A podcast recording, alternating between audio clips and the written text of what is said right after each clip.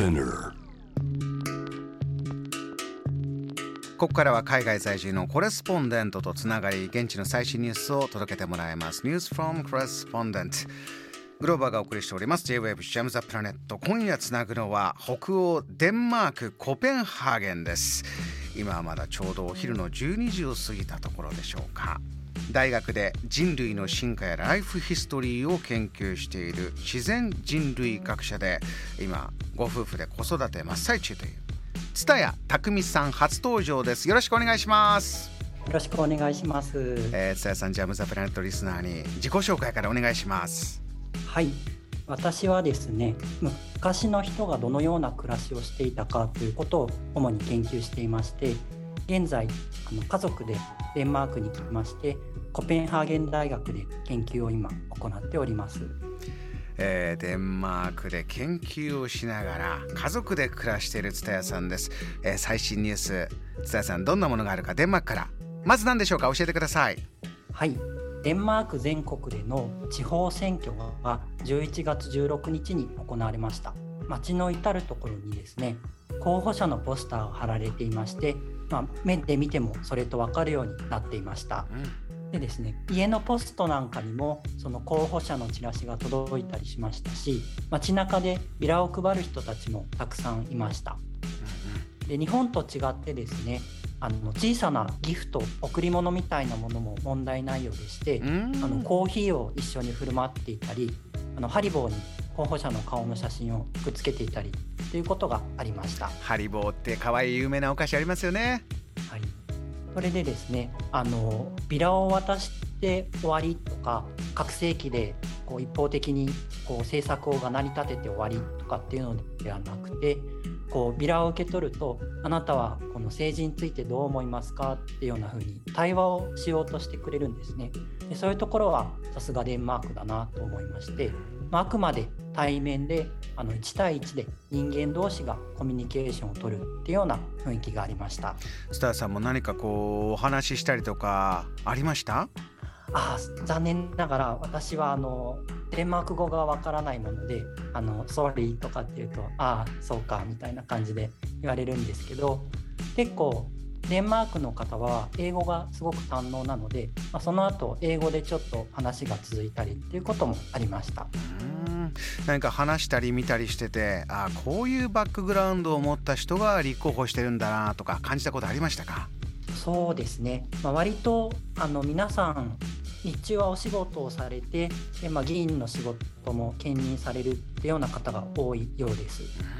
でですね、まあ、ポスターからちょっと見た限りではあのスーツを着ているような人っていうのはごくわずかでなんかその自分のバックグラウンドあの絵描きさんみたいな方もいましたしそういうのに関連したデザインのポスターをあの貼られていました。何か自分の職業があってそういうものを生かして政治をやろうと。みんなのために何かやろう。そういうことそういう方が多いんですか？そうかもしれませんね。う。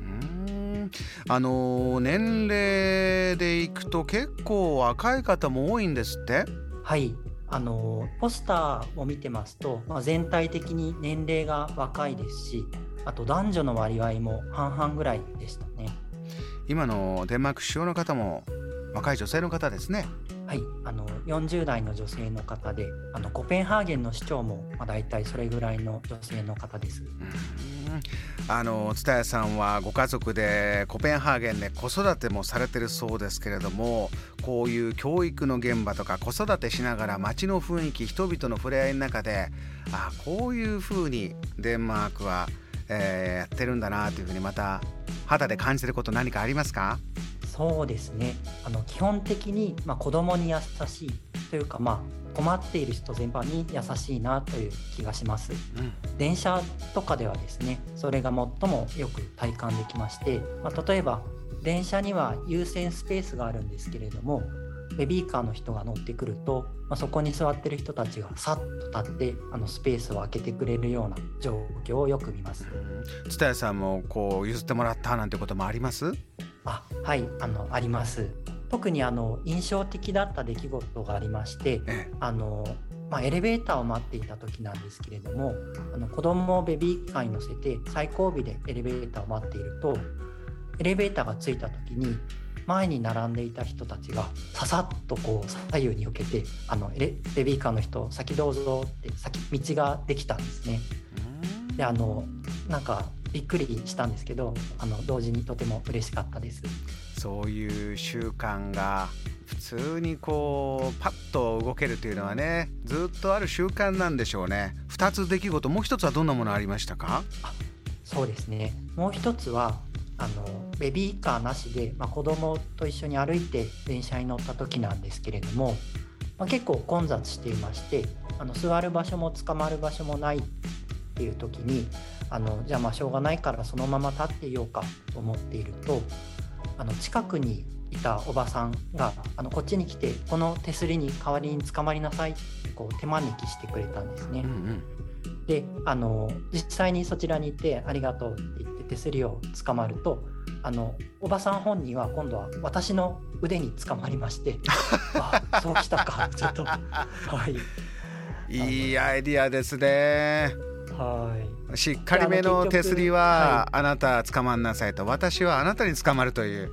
そういうシステムですか。はい。それで子供の頭を撫でて「可愛いね」って言って次の駅で降りていかれました。あそうか。あと一駅だから。いやいい触れ合いがあるんだ。蔦屋さんまたぜひそういったあのごくごく暮らしのお話もコペンハーゲンから伺いたいと思います。またご登場お待ちしてます。今夜ありがとうございました。ありがとうございました。どこの国行ってもねこういうふとした優しさのお話っていうのは胸にきますね。いいですね。えー、津田匠さんブログもやっておりまして番組ツイッターにリンクも貼っておきます。JAM The Planet